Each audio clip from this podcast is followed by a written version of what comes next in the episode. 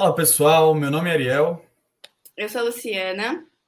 Está iniciando agora mais um episódio do ILabcast, o podcast do Laboratório de Empreendedorismo da FEA USP. Hoje nós temos um convidado muito especial, como sempre. Nosso convidado ele já foi atleta profissional, ele é estudante de engenharia de computação na Poli USP. Ele já estudou engenharia de produção lá numa faculdade na Itália. Também já cofundou e liderou dois grupos na universidade. Já fez parte do time de desenvolvimento de software na LiveUp. Já trabalhou no banco BTG. Já cofundou a plataforma Corona Info Brasil. E o principal motivo da, da gente ter chamado ele hoje aqui é que ele é cofundador e CEO da Unmet. Opa! Pô, muito obrigado aí, gente, pelo convite, primeiramente. É uma honra estar aqui com vocês, poder passar um pouquinho da mensagem. Quem sabe a gente motiva uma galera a empreender. Acho que esse é o propósito dessa nossa conversa. Legal, legal. Bruno, é, a gente queria saber, então, é, começar nosso quadro aqui com algumas perguntas, né? Então, se você quiser falar um pouco aí da sua história, a gente fica muito. seria muito agradável. Claro. Então, até perguntando um pouco assim, por esse lado um pouco mais atlético, é, você te, tem uma mãe atleta, é isso? Como que isso é? Mesmo, Como que é isso aí? Cara, é exatamente isso. Assim, tenho muita, muita gratidão à minha mãe. Então, minha mãe ela foi pioneira na, na nossa família no alto rendimento esportivo e, e ela que me passou esses valores, assim, esses e muitos outros, né? Gratidão eterna aí por ela. Mas eu comecei na ginástica olímpica, ela me levou lá bem jovem, assim, eu tinha seis anos, ela foi atleta de ginástica olímpica. E aí, com seis anos, ali eu comecei, vi o esporte, comecei a gostar. Com dez, eu fui competir o primeiro campeonato brasileiro, né? E tinha toda a minha equipe junto ali. E aí, chega lá, né? Apresenta Bruno, prepara Fulano na ginástica olímpica, assim. E aí, cara, foi uma experiência totalmente nova, né? Foi lá em Brasília que eu fui competir, então, bem jovem, uma responsabilidade diferente. É, e aí, com 14 para 15, foi quando eu virei atleta profissional. E aí, eu fui até os 19 anos ali. Então, cada vez mais vai crescendo o seu volume né, de responsabilidade ali com que você está lutando para conseguir atingir. E que eu aprendi com o esporte não está escrito, cara. É, o alto rendimento ele te ensina muito, assim. É, principalmente você fica muito claro que a vida ela precisa de um propósito. Você sente muito isso no esporte, né? Então você tem o seu propósito e você aprende a trabalhar com, com metas ali de pequeno, médio e longo prazo. E aí, quando você tem essas metas de pequeno, médio e longo prazo, você vai lidando com várias adversidades no trajeto e você aprende a lidar muito ali com a derrota, sabendo, cara, que aquela derrota no dia seguinte pode vir a se transformar um sucesso, pode ser um degrau ali para você conseguir chegar na próxima competição e superar aquela queda que você teve na, nas últimas duas, assim, e de repente não acontece, aí você tem que ir para a próxima e levantar a cabeça e reformular essas, essas metas que eu citei. E, para além disso, você Cara, acho que o mais importante é a resiliência. Então, você, você essas resiliências, assim, falando né, de mim, que eu pude desenvolver no esporte para lidar com frustrações, com abdicações. Então, você tem que abrir mão de muita coisa para poder estar tá ali. E as exigências que o altíssimo rendimento ele te impõe. E é isso que acho que pôde me levar a obter títulos internacionais e aprender muito com o esporte, cara. Então, eu tenho muita, muita gratidão à minha mãe e a essa fase da minha vida. E você parou com quantos anos? De... Parei com 19 anos, Luciana. Nossa. 19. Hum. Então foi bem ali. Então... É, eu parei entrei no cursinho para passar na poli. Essa era a minha pergunta. Você parou para estudar, então? Foi, cara. Meu sonho sempre foi ser engenheiro, assim. Eu sempre hum. sonhava em ser inventor, assim, e tal. Eu sempre ah, amava matemática, física. E... e... você sempre quis entrar na poli mesmo? Na poli, esse era o sonho. Eu moro, eu nasci ali perto da, da USP. E aí ouvia falar já, então é, era era o sonho, eu só prestei FUVEST, pra ter uma ideia. Nossa. E que te levou a escolher computação, né? Enfim. É o que computação é o que mais me fascina, assim, da parte da todas engenharia no geral me fascina muito, é, física, matemática, tecnologia, mas computação quando você entra nas engenharias, ela tem uma uma abstração e certas coisas para você compreender dela que é, é muito lindo, assim. E computação é eu acho muito bonito. A complexidade, os algoritmos tudo mais. Nossa, que legal. E, e, isso foi com certeza fundamental, né? Quando você entrou ali na LiveUp, assim. Se ficou claro para mim a, a, sua trajetória, então você já entrou na LiveUp, depois você foi para o BTG, é isso? Foi isso mesmo. Então, na, na computação, na Poli, a gente tem um esquema quadrimestral. Isso é muito bacana, né? Então, eles deixam você, a partir do terceiro ano, você pode estagiar quatro meses e estudar quatro meses. Então, é, é obrigatório, na verdade. Então, a partir do terceiro, você vai estudar quatro meses integral, trabalhar quatro meses integral, então você vai estagiar oito horas dia e voltar a estudar quatro meses integral. E aí você vai intercalando isso até o fim da graduação. Aí o que interrompeu isso foi justamente o meu duplo diploma, né, engenharia de produção que a Luciana citou. E aí, mas assim, eu peguei esse começo dos estágios, eu fiz um no, na Livap e um no BTG. E aí isso foi muito show, assim, foi muito bom para mim. Cara, que fantástico. É, e, uma... e, assim, essa questão de, do fato de da Livap ter começado muito como uma startup, né? E aí o BTG, poxa, super tradicional. Como, como que foi essa, essa diferença para você? Foi Cara, foi muito legal. Foi muito legal. Um dos objetivos assim de ter é, experienciado, né, ir para o BTG foi muito para ter esse panorama, assim. Então, pensando, né, em sonho de empreendedorismo, de compreender as empresas, como elas funcionam, fui para a Livap, cara, a Livap, fenomenal, assim, a, a cultura, a execução, conheci o Vitor, né, o, co-founder e CEO, o Henrique, é o co-founder e CEO, e assim, a execução deles, altíssimo nível, os caras foram extremamente investidos já, e pude aprender muito, assim, olhando a dinâmica, conversando com eles, perguntando, cara, como é que vocês fizeram isso, animal, e quando eu olhei aquilo, tava ali dentro, eu falei, é isso, assim, é isso que eu quero fazer pra minha vida, entendeu? E aí, quando você você vai para o BTG, cara, é, uma, é um outro mundo, né? Então são dois expoentes, a Livap, uma startup na ponta da execução, recebendo aporte, cara, muito boa, entregando um produto que a galera tá amando, tendo muita demanda, expandindo, saindo do, do estado, por aí vai. E aí você vai para o outro, você pega o BTG, o maior banco de investimento da América Latina, e aí, cara, aquele prédio digno de Wall Street, você entra lá de terno, de, né, de social e tudo mais, no outro você tava de, de tênis, então eu tenho muita gratidão aos dois lugares, assim, porque eu pude ter uma ótica na, na Livap que eu não teria puramente no BTG, e no, no BTG uma ótica que eu não teria puramente na Livap, que são empresas distintas, então foi bem, bem rico. Então, muito do que você aprendeu assim na LiveUp se, se aplicou quando você realmente foi empreender, é isso? Com certeza. Até na parte de tech mesmo, que lá eu estava no time de engenharia de software, e mas também no que eu pude conversar aí com, com os co-founders, depois vinha conversar mais com eles também, quando começou aí o match, e pegar algumas, alguns conselhos e tudo mais. Então, sem dúvida. Então, Nossa, é... E agora, puxando um pouco pro, enfim, para um match e tudo mais, a pergunta clichê, da onde surgiu essa ideia? Assim, enfim. É, então, é, como eu falei para vocês, tinha muito esse, sonho de empreender, né? Quando era mais jovem, queria ser inventor, assim. Depois isso, na adolescência, se é, transformou nessa vontade de empreender de criar uma empresa muito grande, de se questionar como que as pessoas criam essas empresas tão grandes, como que surgem essas empresas, como que você orquestra tudo isso, sabe? Eu acho muito fascinante.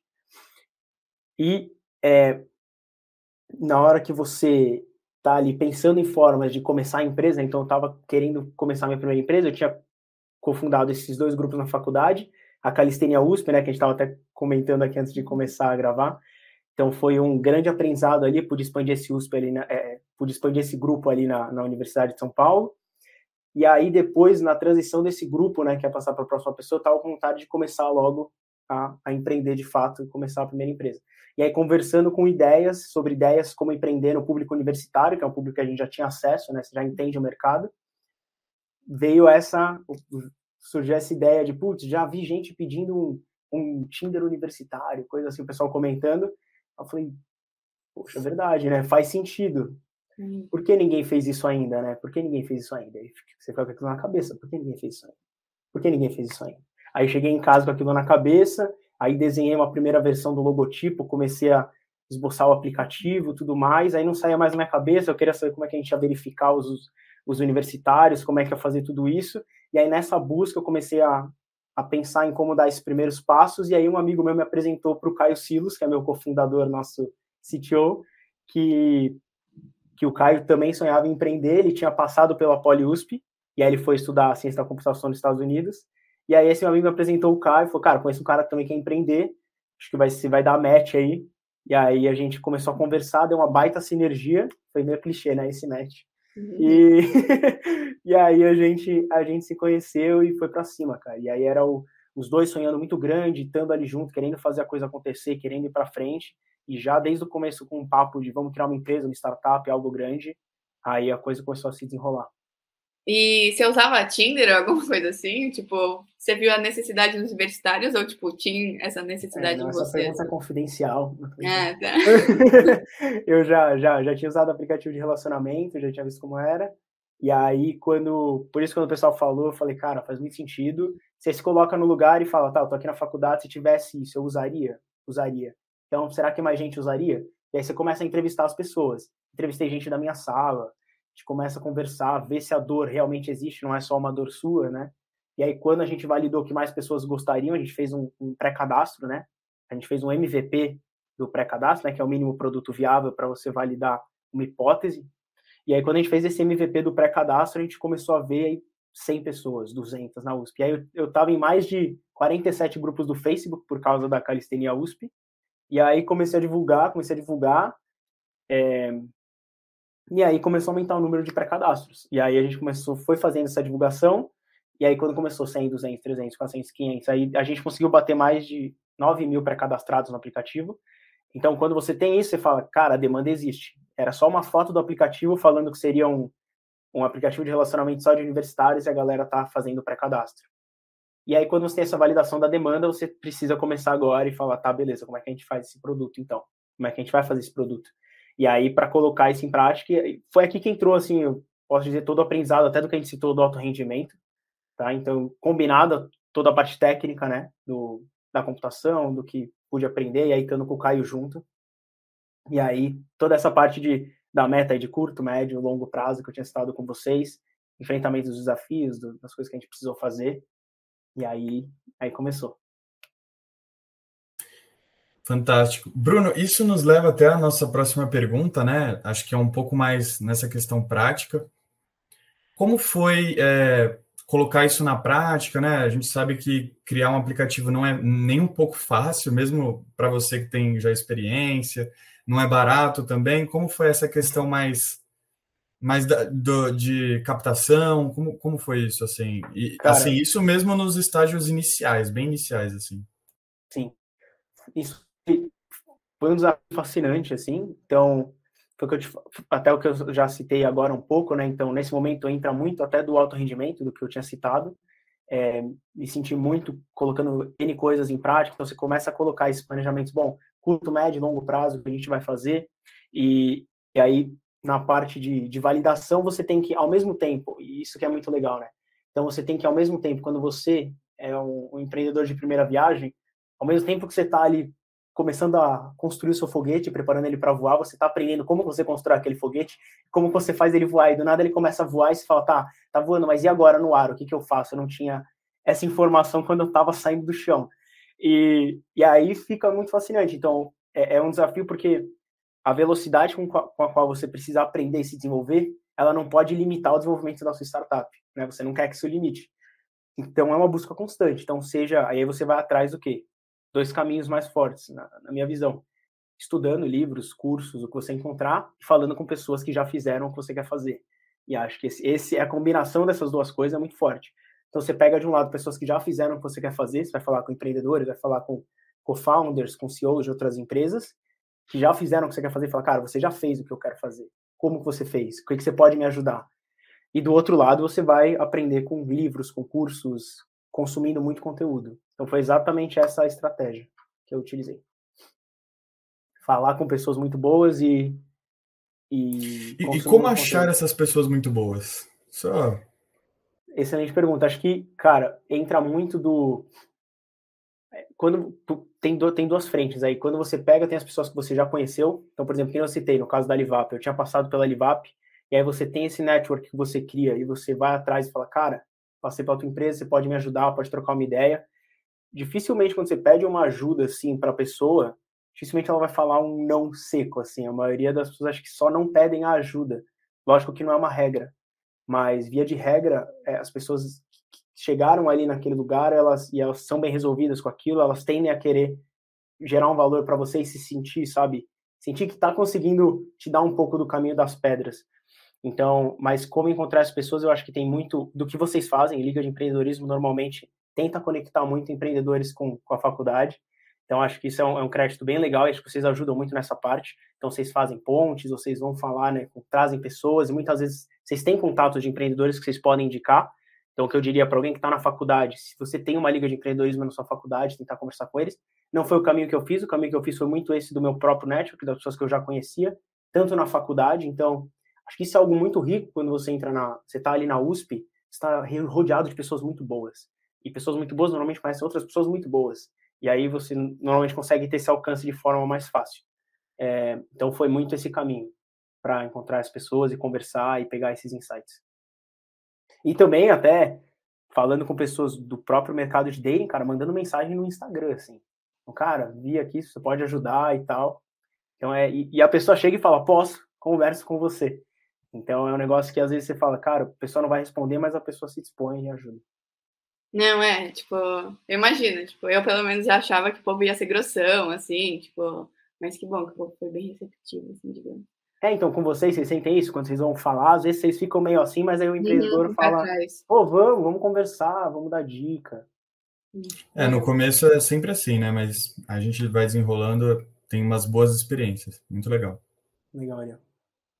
E agora falando um pouquinho do aplicativo, tem essa questão de recompensa, de dinheiro, moedinha, gamification e tudo mais.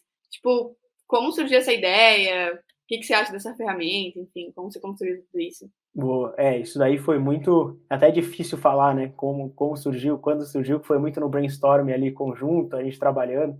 Eu e o Caio, a gente ficava em infinitas horas de videochamada nesse começo para conseguir fazer tudo. A gente surgiu na pandemia, né? Então, a gente começou sem, a pandemia, então a gente ia em cafés de shopping, coisa assim para trabalhar junto. Depois veio a pandemia, a gente ficou totalmente remoto. E então foi assim, a gente conversando, pensando formas de engajar ali, surgiu essa ideia. E aí depois a gente foi aperfeiçoando ela, transformando ela em algo que cada vez engajasse mais os universitários. Mas acho que veio muito de uma forma até espontânea, quando a gente pensa no próprio jeito do universitário de engajar dos jogos, de, de conquista e tudo mais. E essa ideia de dar funcionalidades que muitas vezes são apenas premium em alguns aplicativos, e fazer com que a pessoa possa obter isso apenas com moeda, sabe? Mas, nossa, é, tipo, eu gostei muito, porque, tipo, no começo eu ficava, tipo, tem sempre aquela ansiedade, nossa, quem curtiu, quem me curtiu e tudo mais. E aí, tipo, eu lembro, tipo, a minha amiga falando, não, você precisa entrar, você precisa, porque eu preciso de moedinha pra ver quem me curtiu, tipo... Ah, bom demais. É, é bem isso. E Legal. agora falando, tipo, ah, o MET foi, tá sendo um sucesso, né? 60 mil alunos, 420 faculdades e tudo mais. Você esperava tudo isso? Enfim, como foi assim essa expectativa, digamos assim?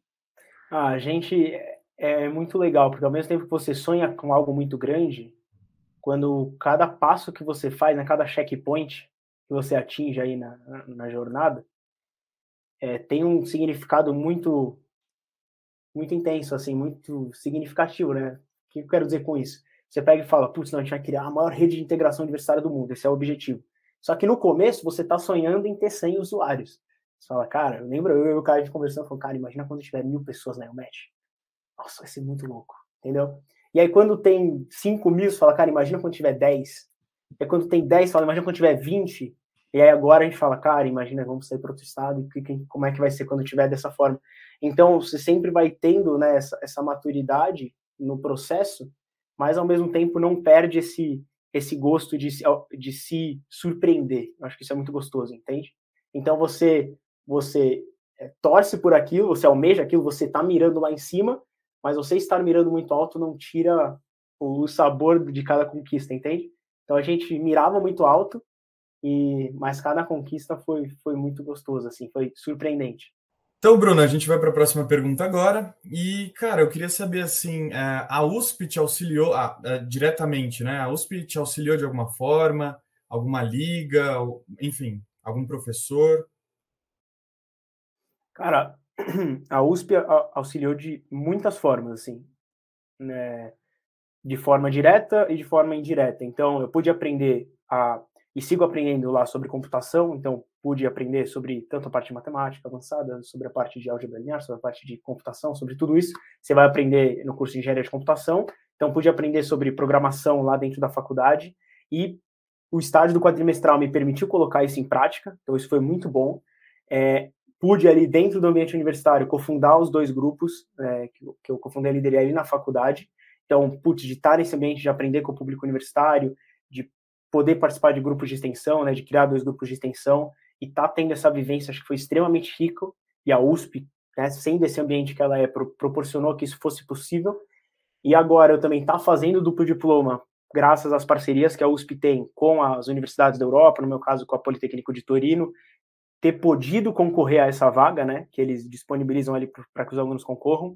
Então, para que eu pudesse ali estudar engenharia de produção, que não é o meu curso na, na Poli, e pudesse olhar ali para a parte mais dos negócios e estender minha graduação e ter uma segunda graduação em conjunto ali, então em pouco tempo olhar para duas áreas da engenharia e, e para além disso ainda o, as pessoas que eu conheci ali. Então, conheci o meu cofundador porque conheci uma pessoa na faculdade que conhecia, então quando você é, isso eu acho que é muito legal quando a gente olha para essas faculdades, até cases de de outros empreendedores, né, que a gente muitas vezes se inspira. Então a gente olha para o Steve Jobs, a gente olha para o Zuckerberg, a gente olha o processo e fala, ah, os caras largaram a faculdade, a faculdade foi importante para eles, só que quando você joga aí, você joga todo o processo, tanto de entrar naquela faculdade, como das pessoas que ele conheceu naquela faculdade, como tudo que aconteceu, você joga o processo no lixo, né, se a gente não considera tudo isso. Então eu acho que a USP, nesse trajeto que eu venho realizando com a UMET, que a gente vem realizando, é, falando de mim, assim, cara, ajudou de N formas. Foi muito, muito bom. Tenho muita gratidão a ser aluno da USP, por ser aluno da USP. Que fantástico, cara. É, mais uma pergunta, acho que a gente está falando com o engenheiro, agora a gente vai na parte interessante, né? Os números. Então, em quais faculdades a UMAT possui mais, mais usuários? É, Legal. Enfim. Cara, a, a nossa number one aí é a USP, né? Então a gente começou, então a gente tem mais, mais alunos. A USP é uma faculdade muito grande, então a gente já tem mais de 13 mil cadastrados na UMET dentro da Universidade de São Paulo, só que ela é muito grande, né? E ela extrapola São Paulo também, então ela tem mais de 60 mil alunos de graduação. Aí, além dela, a gente está muito forte no Mackenzie, na Unicamp, essas faculdades aí estão entre as top 4 aí da, da UMET. Então a gente está muito, tá muito forte né? cidade de São Paulo, Campinas, e agora a gente está trabalhando nessa expansão para levar esse produto para mais pessoas e gerar cada vez mais valor para essa rede. Que legal. Você cara. pretende. Ai, desculpa. Não, sei lá, expandir para o resto do Brasil, assim, alguns outros estados e tudo mais? Com certeza. Com certeza. com certeza. Serão nos próximos capítulos aí, com certeza. Bruno, qual que é o ápice que você enxerga para a UMET? O que, que você, você fala assim, nossa, quando a gente chegar ali, a gente chegou, a gente atingiu o objetivo é, inicial? É, cara, criar a maior rede de integração universitária do mundo. Acho que essa é a, esse é o objetivo maior. Agora, é, eu acho que é isso. Esse, esse, é o sonho, esse é o sonho grande. Então você criar e muitas vezes até hoje a gente foca muito no relacionamento, né? Mas se a gente pensa uma rede de integração universitária, é, é até muito até interessante se a gente olha a trajetória das redes sociais, então você olha o começo ali do Facebook, né? Começou em Harvard e tudo mais, foi começou no meio universitário, depois vai se expandindo. E aí quando você tem todas as pessoas altamente conectadas, o desafio começa a existir é você estar tá numa rede onde você se identifica mais com aquelas pessoas que você está naquela rede. E agora você consegue encontrar todo mundo assim. Então começa a ficar difícil de você ter essa seleção. Além disso, uma rede que você confie mais, que você se sinta mais seguro. E aí o que a gente vai conseguir criar dentro dessa rede, acho que vem muito aí dos próximos passos para que seja essa rede de integração a nível universitário o networking fica muito mais democrático, digamos assim, né? Inclusive, porque as pessoas estão mais disponíveis de certa forma, né? Muito interessante. Sim, exatamente. As pessoas estão altamente conectadas e ao mesmo tempo você tem muita gente, beleza, como é que eu encontro as pessoas que estão na faculdade, então, que estão vivendo essa mesma fase de vida que eu, aí começa a ficar difícil. E aí você ter uma rede verificada de pessoas que você sabe que estão na faculdade, gera um valor diferente, pelo menos é exatamente o que a gente sente diariamente quando a gente conversa com as pessoas, essa dor que elas trazem pra gente. Que a gente soluciona, né? O cara, o que eu sinto na Eumet é que eu tô com pessoas que eu me identifico muito mais, que vivem aquela fase, me sinto mais seguro na rede, e aí esse é o maior valor que a gente entrega. Legal. É, e eu queria saber se, tipo, você tá 100% agora focado num match, assim, ou você tem algum outro projeto, sei lá, enfim, alguma coisa assim? Não, assim, na parte de negócio, 100% focado na UMatch, é até porque dá um, tra um trabalho e tanto. É, e é um desafio enorme, assim, é muito, muito, muito trabalho. E o objetivo é muito grande, a gente está com um time extremamente capaz, um time extremamente competente, inteligente. Então é um desafio muito grande. Ao mesmo tempo eu tenho a faculdade, esse que seria o que tem em paralelo, né? Mas tirando isso, foco total. Que massa. É, Bruno, eu quero saber assim, a gente pode esperar uma nova solução de vocês aí para o mercado? Que que vocês têm mais alguma coisa que vocês pretendem lançar com o DNA aí uh, de vocês? Como é que é?